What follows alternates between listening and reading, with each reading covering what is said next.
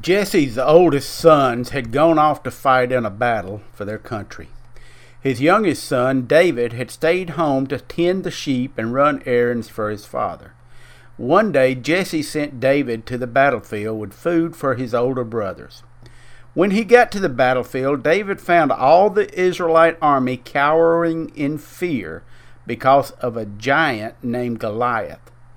Every day, Goliath would challenge them to send someone to fight him, and then he would make fun of the God they served.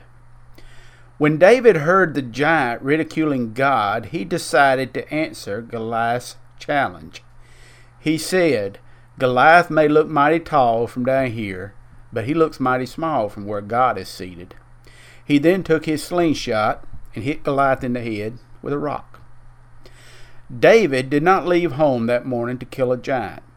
He was just carrying sandwiches to his brothers. But even as a simple sandwich carrier, he had faith that God could prevail in every situation.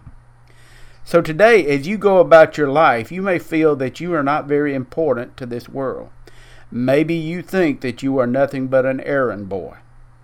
But to you, I say, carry your sandwiches with pride because God may have a giant for you to fight today. When your giant rises up before you, remember this he ain't so big, he's just tall, that's all.